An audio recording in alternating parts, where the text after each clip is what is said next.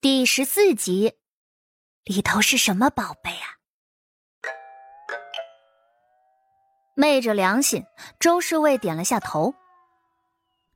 啊，是，好看啊，这幅你说好，贴身带着，宁可信其有，不可信其无。说着，把那符印塞进了秦志的怀里。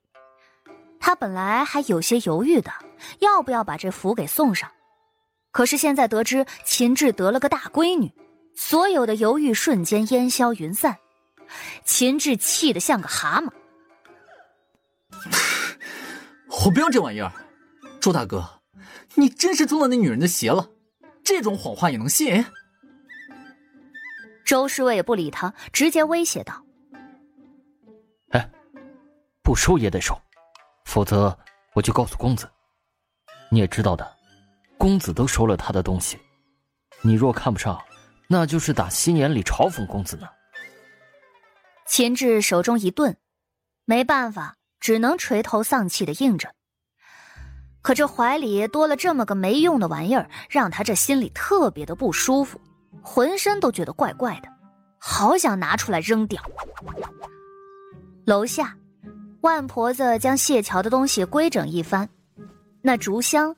还有一个看上去奇奇怪怪的包裹，却是直接搬到了谢桥的屋子里。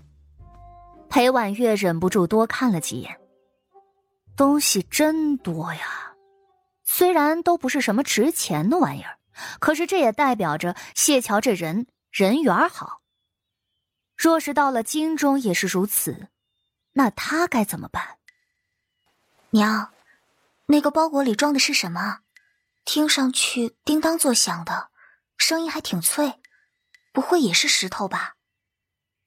裴婉月几乎把谢桥的东西都看了一遍，那竹筐他是知道的，看上去破破烂烂的，里头的东西也都是从道观里拿出来的。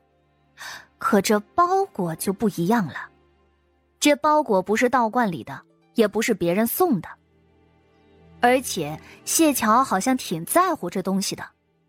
他看见了，上楼的时候，谢桥还和那个小丫头交代了一声，声音很低，但是他看嘴型，依稀说的是不要被别人碰之类的话。到底是什么宝贝，让别人碰一下都不成呢？谢桥挖了这阴魂的骨头，这阴魂自然也不会继续在林中飘荡，而是跟着他一路过来了。这会儿。他生怕别人弄脏了自己的身体，一双眼睛四处看着，阴沉沉的脸看上去十分吓人。只可惜啊，这副样子裴婉月是看不见的，否则他必然会发现，这阴魂一直在防备的盯着他。卢氏被裴婉月提醒之后，也往那包裹那儿看了一眼，这包裹看着还挺大的。而且看上去里头装的是些硬物，可是旁边这么多人看着呢，他也不好让人直接将这包裹打开，便只能低声说：“许是什么稀奇古怪的玩意儿。这丫头乡村里长大的，脾气古怪的很，用的东西也怪。他还是头一回见人送礼送虫干儿的，咦，瞧瞧那一麻袋的虫干儿。”必然是给那只大公鸡吃的。裴婉月吐出口气来，与卢氏一起进屋的时候，有些难受。娘，谢伯伯肯定经常给他送些好东西过来吧？送东西？嗯，那倒是没有。他爹从来都不惯他。我刚嫁过去的时候，也问过他要不要给谢桥送东西，他说用不着。我就琢磨着，也许是他注定活不长久。你谢伯伯担心，若是处出感情来了，届时白发人送黑发人的时候，这心里难受吧？哎呀，也不知道我这为啥要跟他生这个嫌气了。他这身板又碍不着你我什么事儿。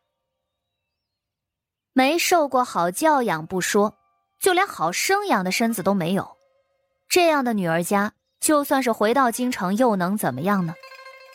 于是卢氏又补了一句：“我如今只愿她是个乖巧懂事的，如此才不会抹黑了谢家女儿的名声，将来仗着谢家，你也能高嫁呀。”裴婉月本来也是这么想的，可是不知为何，瞧见谢桥之后，尤其是看到了他那么一张好看的脸，这心里啊就酸溜溜的。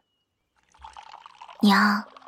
刚才进来那个公子也不知是什么人，看上去好生贵气啊。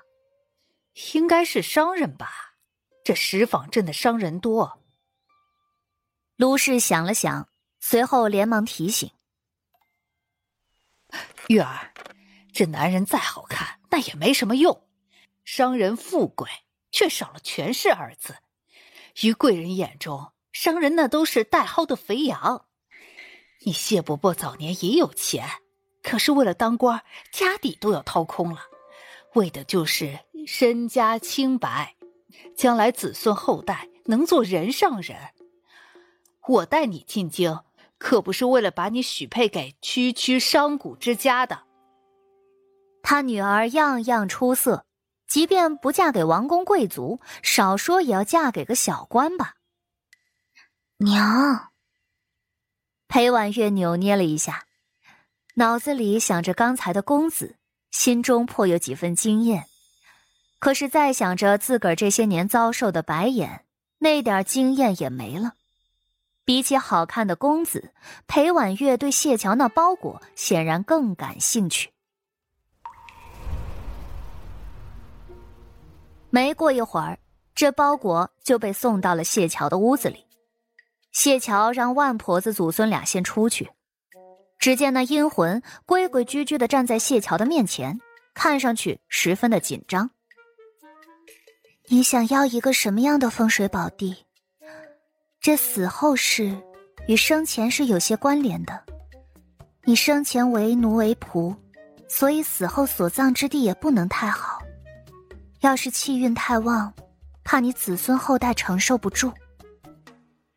谢桥将这附近一带的堪舆图打开，仔细的看了看。阴魂搓了搓手：“我我就想着，能不能让我家孩子做个良级百姓。”本集就播讲到，感谢您的收听。去运用商店下载 Patreon 运用城市，在首页搜索海量有声书，或点击下方链接听更多小说等内容。